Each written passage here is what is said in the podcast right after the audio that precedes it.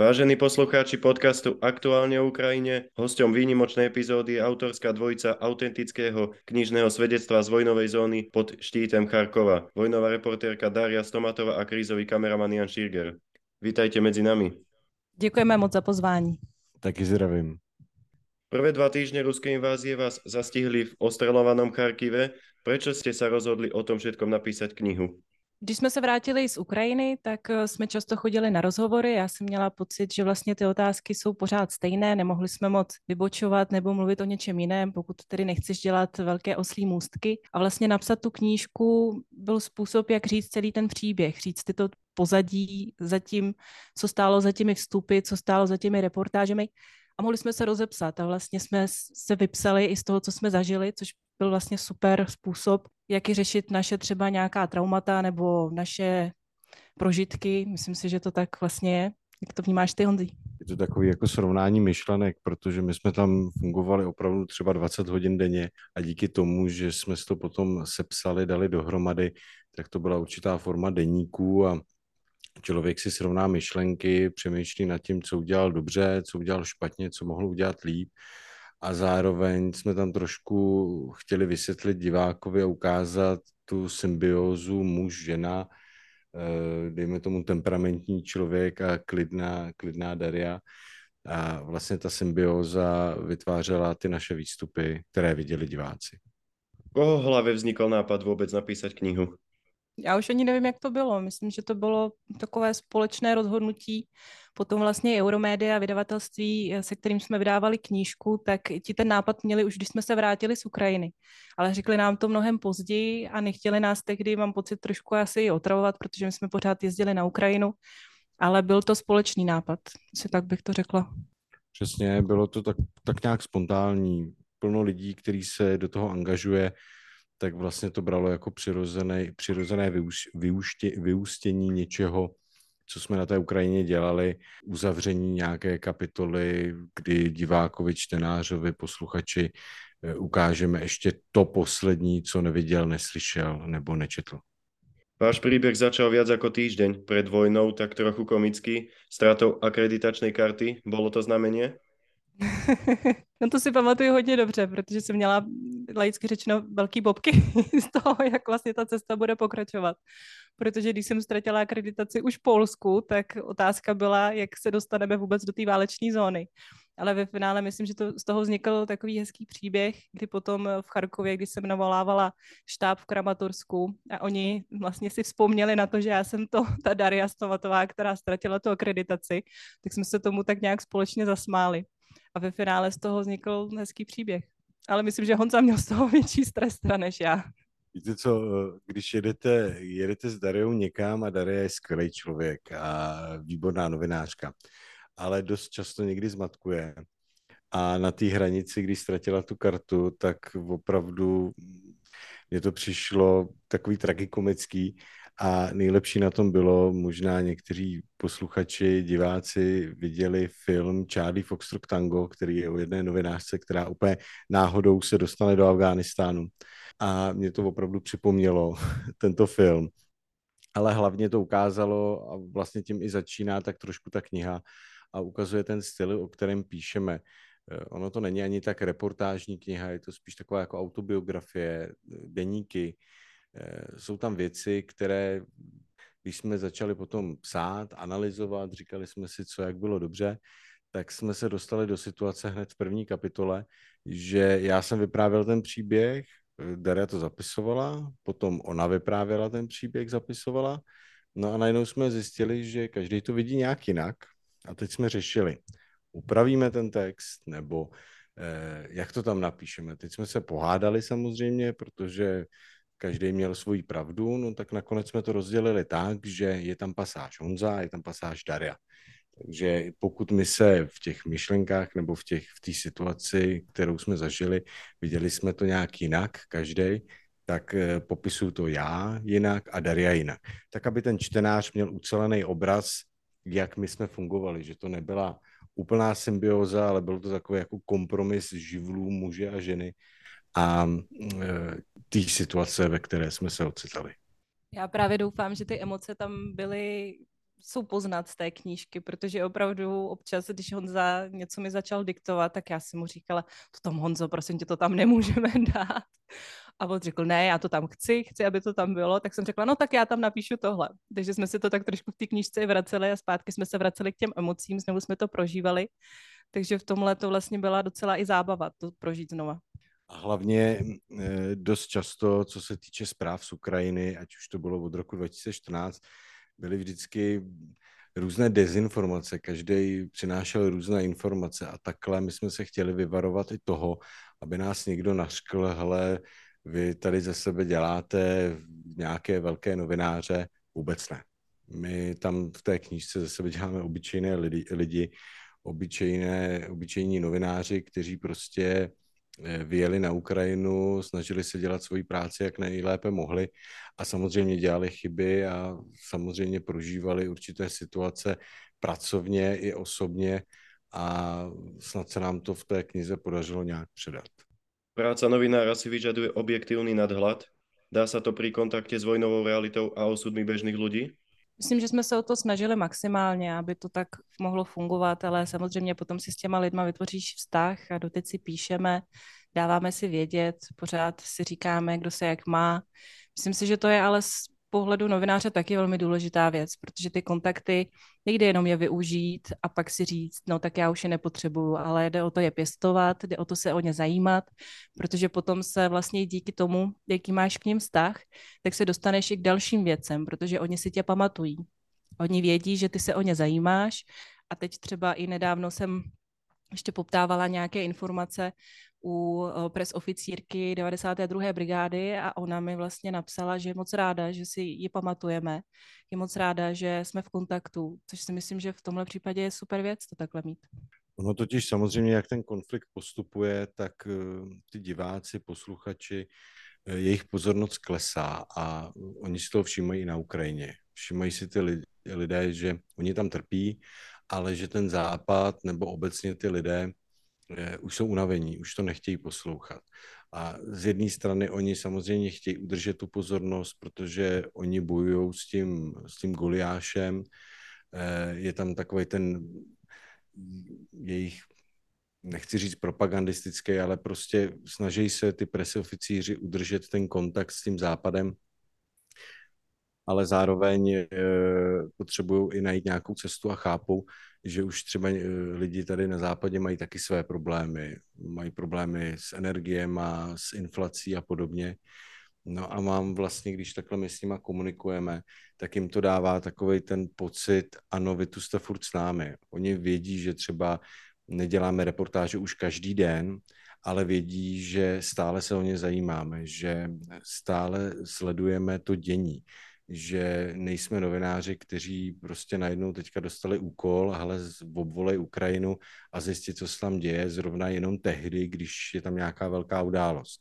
Oni vědí, že se zajímáme i o drobnosti. Oni vědí, že se zajímáme, jestli oni sami třeba se mají dobře, nebo jestli něco nepotřebují. E, propojujeme je s dobrovolníkama, protože my jako novináři, a to teďka trošku odbočím, máme taky problém, protože my samozřejmě eh, správný novinář by si furt měl držet odstup emoční a předávat pouze pokud možno nezaujaté informace tomu divákovi, čtenářovi, podle toho, pro které médium pracuje. Ale my jsme taky lidé, taky cítíme a ty, ty kontakty nejsou ani tak už kolegiální, jsou to i některé přátelské vztahy. My tam máme, opravdu můžeme vyjmenovat plno lidí, které vnímáme jako přátelé. Jsou to přátelé z války, budou to přátelé asi na celý život. A nás taky zajímá, jak se mají oni, oni osobně. A to v té knize můžeme vyprávět. V reportážích jsme to vyprávět nemohli. To je pravda, ale zároveň i ten kontakt s těmi lidmi neznamená, že se nesnažíme o tu objektivitu a kdyby byla třeba nějaká kritika na ně, tak se nebudeme bát se jich na to zeptat, už jenom proto, že ty vztahy máme lepší a víme, dokážeme poznat, jaké ty reakce těch lidí budou.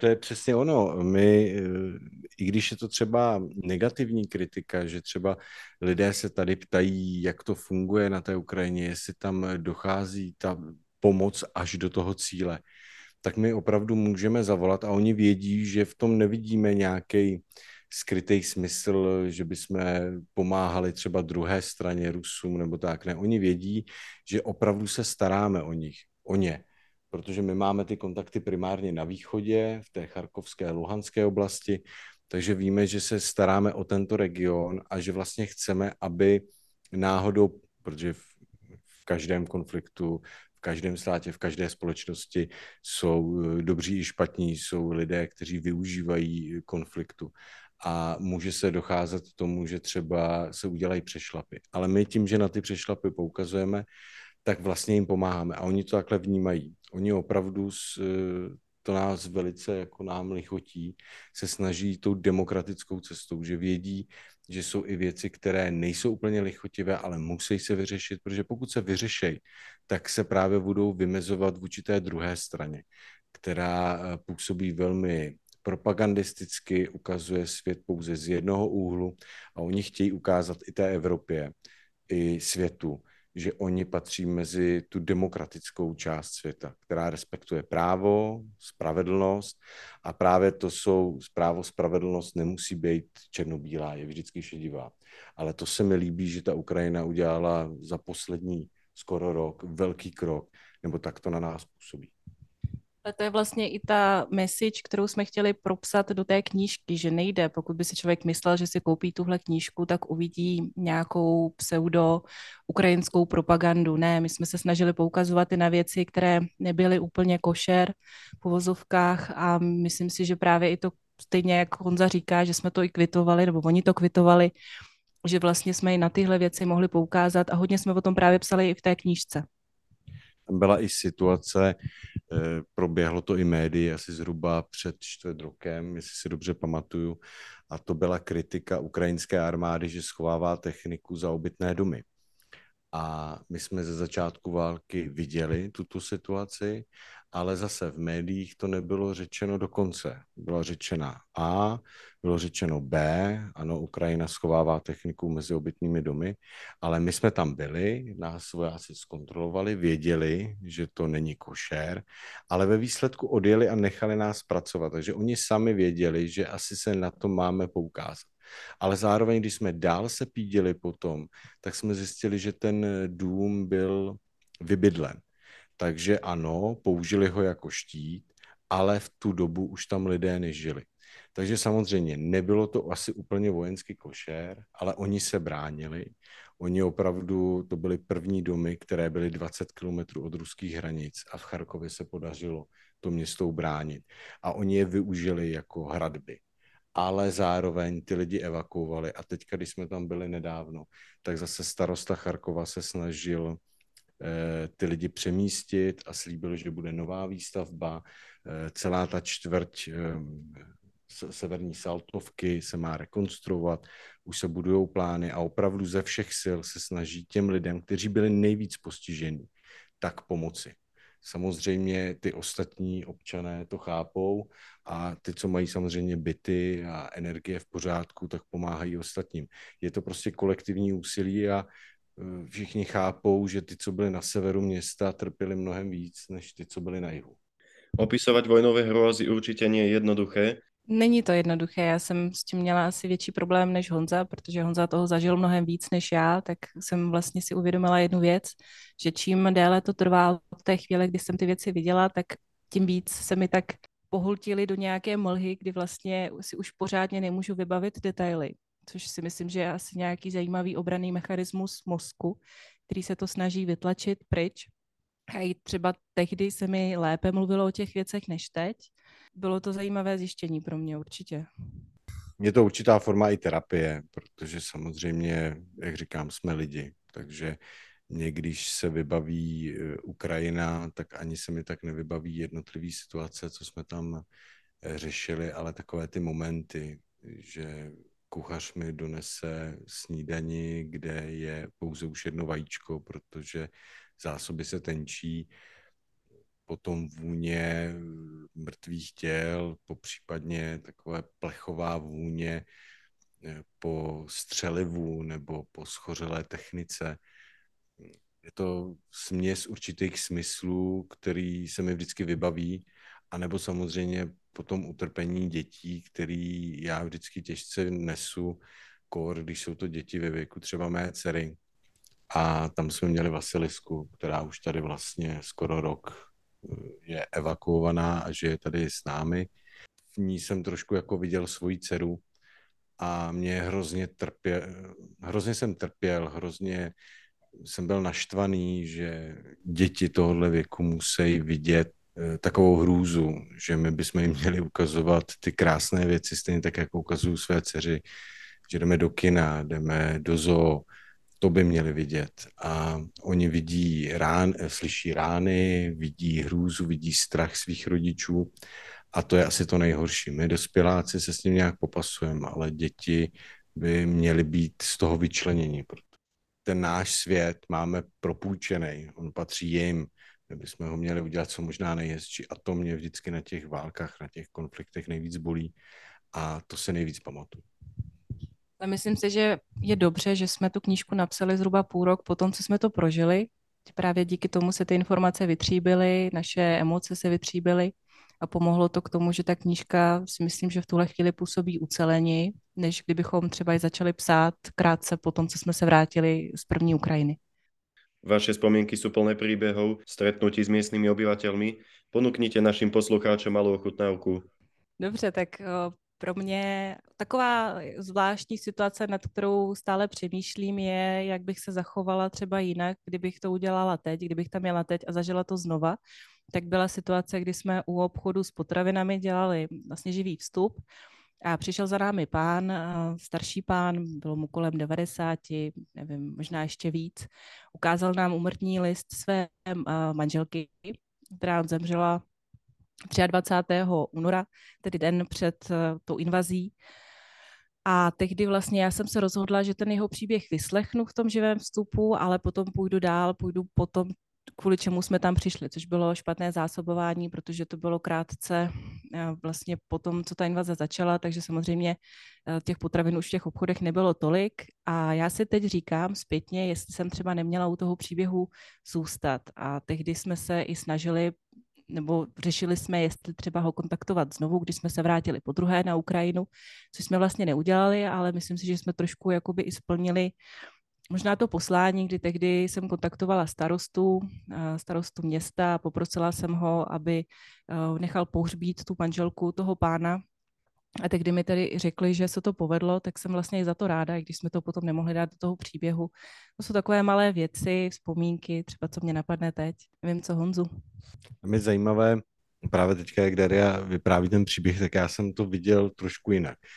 My jsme dost často využívali to, že mobilní sítě fungovaly, takže jsme mohli vysílat živě, tak, aby ten divák viděl opravdu tu realitu teď, ale v klidu a v bezpečí svého domova No a zrovna Daria, když právě mluvila s tímto pánem, tak my jsme tam opravdu dělali živý vstup o potravinách, jak, jsou zás- jak je město zásobované. A tam dochází právě takovému komunikačnímu šumu, kdy vlastně všechno stojí na tom redaktorovi, v tomto případě na redaktorce na Darie, ona vypráví a já pouze posunky jí můžu třeba ukázat, hele, chci se podívat tamhle, tamhle je něco zajímavého, z toho pohledu kameramana. A právě v té knížce popisujeme tu situaci, kdy já jsem viděl, že to je zajímavý příběh, ale samozřejmě Daria, jak je pod tlakem editorů, pod tlakem všech informací, protože ta vždycky od rána do večera jenom telefonovala, což muselo být taky neskutečně náročné, tak vlastně viděla tu informaci, že my máme živý vstup o těch potravinách a ona vlastně jako promluvila si s tím pánem a pokračovala dál. A teďka eh, vlastně my jsme nevrátili ten ucelený příběh a potom nám lidé psali, eh, my bychom chtěli slyšet něco víc o tom starém pánovi. No ale teďka my už jsme zase dělali něco jiného. Takže v té knize vlastně vysvětlujeme ten postup, proč třeba k některým věcem jsme se nedostali nebo jsme se neptali dál. Někdy to opravdu bylo pouze to, že jsme měli vstup o něčem jiném a těch, těch pracovních činností, těch informací bylo tolik, že prostě někdy si nám něco vypadlo, nebo jsme se tomu nemohli věnovat už z principu. A v té knize to právě popisujeme. Špecialitou vašej knihy sú QR kódy. Čo sa otvorí po ich načítaní? ty QR kódy, myslím si, že to je super nápad. Ještě jsem to nikde moc neviděla. A to vlastně, když si uh, přes telefon, přes uh, fotoaparát v telefonu naskenujete ten QR kód, tak vás to automaticky hodí na stránku CNN Prima News s tím, že vlastně to, co vidíte, je ex- exkluzivně jenom pro ty čtenáře knihy. Nikdo jiný si tohle video nemůže zobrazit, to video je bez reklam, což byl taky velký boj, ale povedlo se, za to jsem velmi ráda, protože samozřejmě reklamy nikdo nemá rád. A v tomhle vlastně, když si koupíte tu knížku, tak máte ten luxus a můžete vidět nejenom živé vstupy, ale i reportáže, které jsme vytvářeli. A myslím si, že je skvělé, že vy vlastně čtete ten příběh, vidíte nebo zjistíte, co se děje za tím vším, za tím vstupem. A potom si pustíte ten vstup. A je to vlastně dobrý i v tom, že když jsme se tehdy vrátili z Ukrajiny, tak uh, jsem měla pocit, že přesně ty, ti lidé, které jsme uh, tady potkali, tak vnímali náš příběh jenom na základě těch reportáží a těch živých vstupů. Takže to měli často hodně zkreslené, že vlastně i ty jejich emoce uh, souvisely pouze s tím a vůbec nevěděli, co jsme zažili mimo to, že jsme měli poměrně hezké chvilky na hotelu, kdy jsme se snažili trošku zapomenout na to, že jsme ve válce a vlastně ten příběh v knize vykresluje i to pozadí těch živých vstupů a těch reportáží. A dobré je to i v tom, že nevím, eh, jak vy, ale já vždycky, když si čtu knížku, tak si snažím nějakým způsobem upravit třeba podobu toho aktéra v té knížce a tímhle způsobem vlastně můžete vidět toho člověka, takže si nemusíte nic domýšlet a toho člověka vidíte a spojíte se s tím příběhem, což je vlastně super podle mě. Eh, čtenáři tam třeba uvidí i naše příběhy, když byly třeba letecké nálety nebo bylo odstřelování dělostřelectvem, kdy my jsme se schovávali v krytu, kde jsme byli schovaní s turisty z Německa, eh, s občany Běloruska, který, kteří tam taky v Charkové uvízli a teďka nemohli pryč, protože Bělorusko bylo součástí koalice s Ruskem a báli se, tak potom my jsme vlastně mimo, ještě mimo ty reportáže jsme je kontaktovali přes Červený kříž, aby se mohli evakuovat. Zajímavostí třeba je, že zpětně my víme, že jsou velmi aktivní v Bělorusku a všem se snaží vysvětlovat, co se na Ukrajině děje a otvírat ty moči. Takže jsou takový posly, posly míru, si myslím, v Bělorusku. A byl to takový pelmel lidí a to jsme do reportáží nedávali, protože to bylo dost osobní.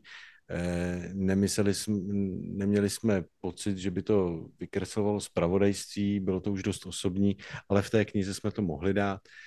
Jsou tam příběhy eh, našeho kuchaře, který vymýšlel recepty prostě jenom z řepy, takže samozřejmě třeba boršť byl chudší a chudší, ale on vždycky to vykouzl nebo naaranžoval tak, že vždycky to vypadalo výborně, jako kdyby jsme byli králové a velmi se snažil a scháněl celý den eh, ingredience po celém městě, co ještě zbylo.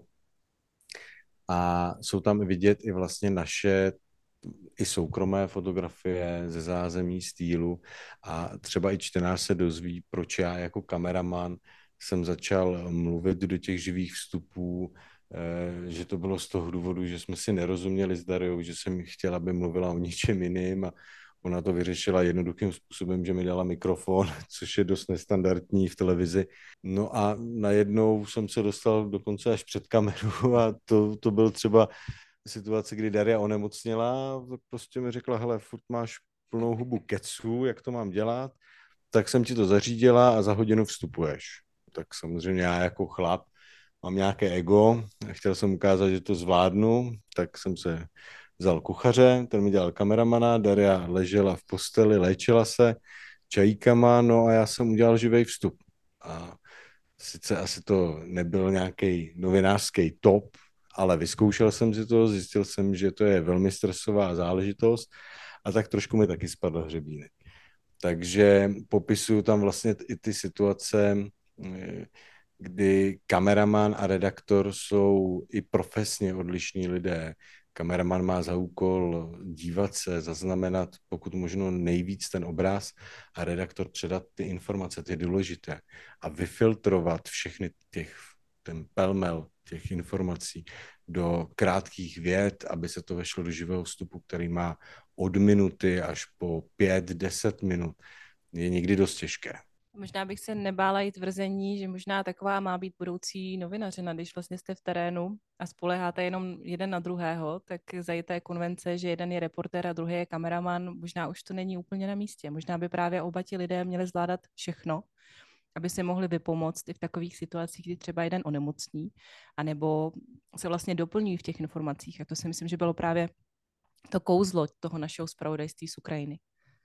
To je pravda, dost, dost televizních novinářů žije ještě ve starých dogmatech. Kameraman je kameraman, tečka, redaktor je redaktor, tečka.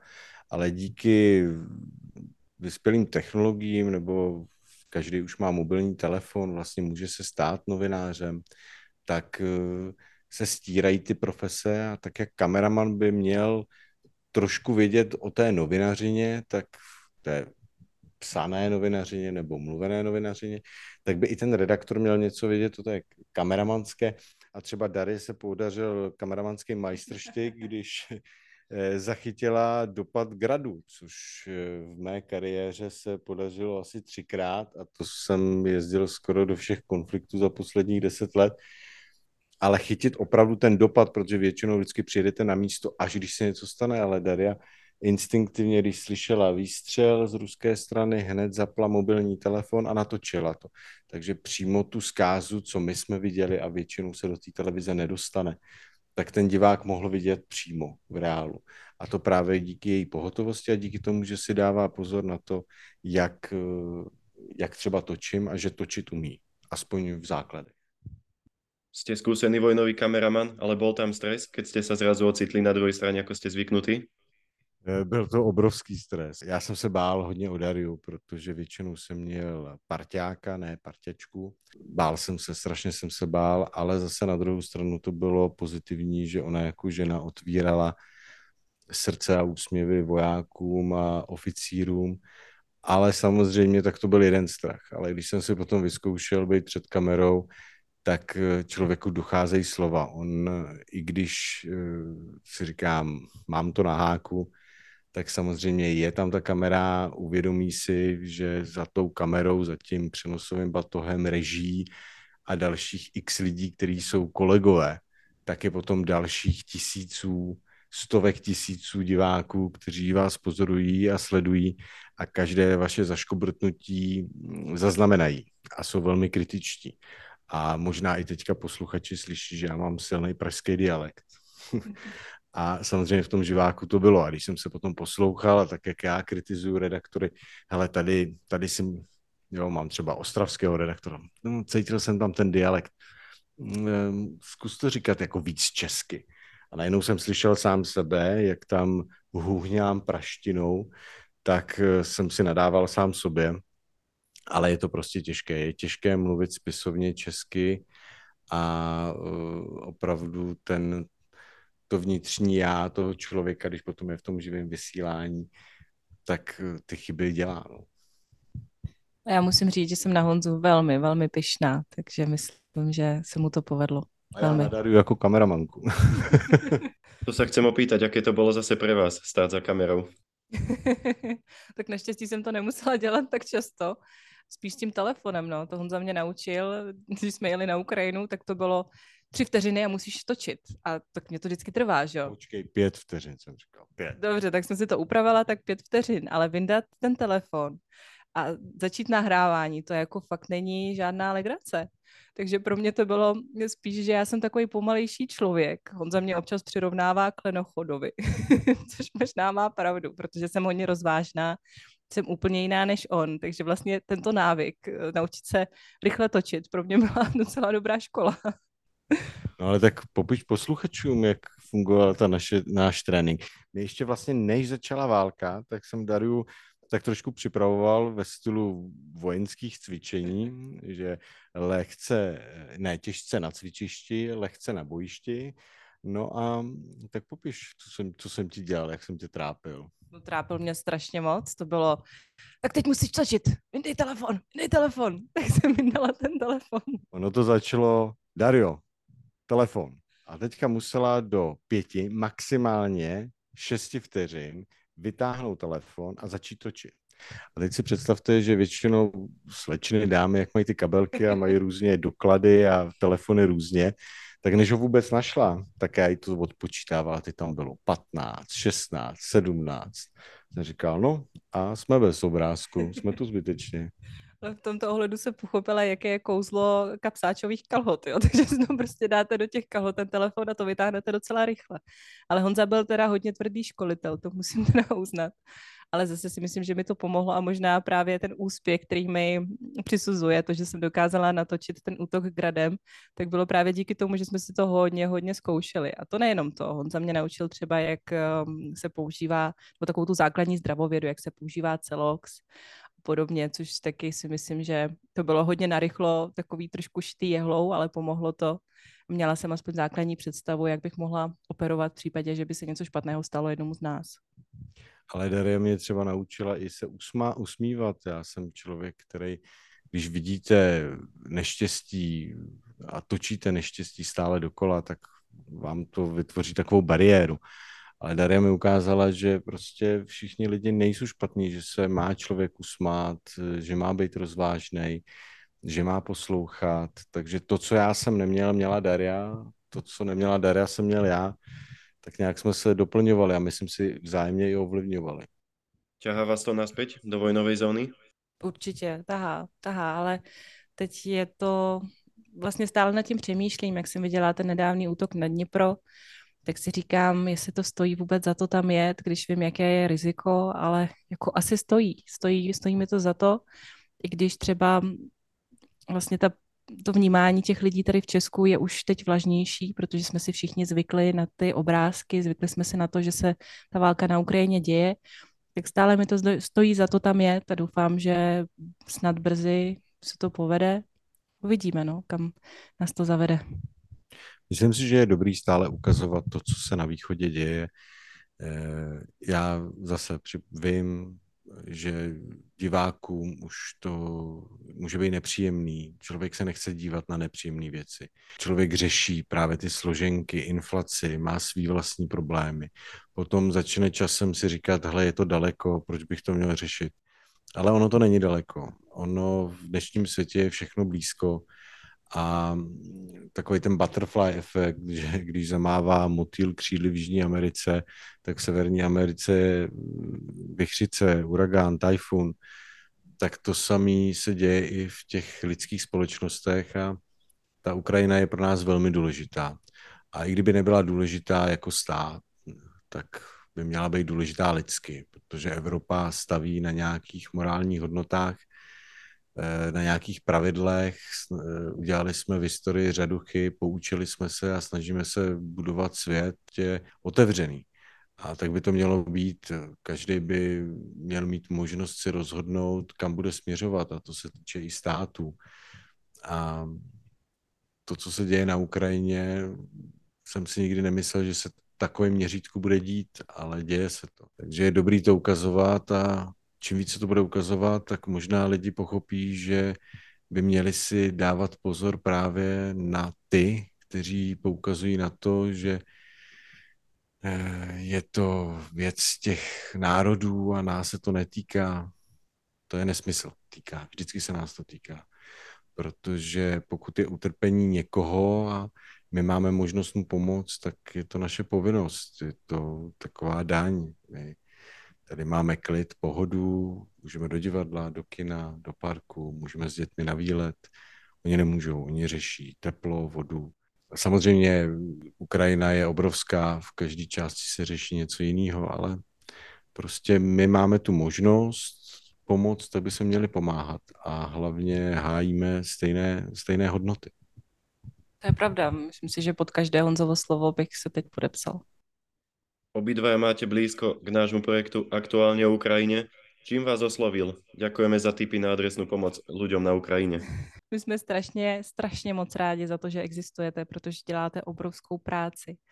Myslím si, že je skvělé, že vás sleduje tolik lidí a já vás taky sleduju, on za vás taky sleduje a ta naše kooperace vzájemná je taky super věc a nevím, co by Honza ještě dodal. Já si myslím, že to je přesně ukázka toho, co my jsme chtěli ukázat, že spravodajství by se mělo někam posunout. Že pokud někdo má možnost a má sílu, má energii, tak jako vy, Randy, a uh, vidíte nějaký potenciál, že prostě má do toho jít, ty prostředky technické už jsou dostupné a má se to zkusit. A e, jestli má zkušenosti, nemá zkušenosti, získá je. Pokud to bude dělat s otevřeným srdcem a bude poslouchat, naslouchat, ať jednu i druhou stranu, bude otevřeným novým výzvám, tak prostě to má udělat. A aktuálně Ukrajině je přesně ten projekt, a já si myslím, že i když někdo bude mít chuť třeba vytvořit nějaký podcast, bude mít nápad na něco, co by lidi mohlo zajímat a nemusí to být válka, může to být cokoliv spravodajského, ať to udělá. Ať to udělá, ať je v kontaktu se svými posluchači, se svými diváky a vyvíjí se. To je spravodajství. Je to tak, jako my se potkáváme třeba v hospodě a říkáme si věci a někdy se i pohádáme nebo se zasmějeme, tak je to taky forma spravodajství a nemusí mít dogma nějaké velké média. Ano, ty velké média mají tam editory, mají tam nějaké postupy, eh, kontrolují se navzájem, což je taky jako správně, taky mají své místo. Ale kdyby se to v budoucnu nějak jako propojilo, využilo, využil potenciál různých lidí, že někdo je dobrý na to, získávat informace na internetu, někdo je dobrý řečník, ale prostě propojilo to ty lidi, tak by to spravodajství dostalo nový rozměr a možná by ho potom lidé tak nekritizovali, jak, jak ho kritizují teď. Ale to je i vlastně uvědomit si, že my můžeme bojovat různými způsoby, nejenom, že musíme jet na Ukrajinu, nevím, sebrat někde Kalešnikov a jít proti Rusům, proti agresorům, ale my můžeme bojovat i tímto způsobem. A to je to slovo. To slovo je velmi důležité, to je přesně to, co děláme my novináři, ale to je i to, co dělá podcast aktuálně o Ukrajině. A je to skvělá věc, že jste se takhle zapojili. Já bych ještě dodal třeba takovou zajímavou věc, a možná odbočím, ale my jsme s Dariou teďka byli na fakultě humanitních studií na Karlově univerzitě a přišel, přišla si poslechnout jedna Ruska, která emigrovala, e, utekla z Ruska, protože nesouhlasila s tím režimem a snaží se vlastně taky svým způsobem podcasty ukazovat Rusům, jak to je v Evropě. Že když jim vláda říká, že tady mrznem, tak ona jim ukazuje, že nemrznem. Když jim vláda říká, že tady všechny Rusy hážeme do jednoho pytle, tak ona ukáže, že ne.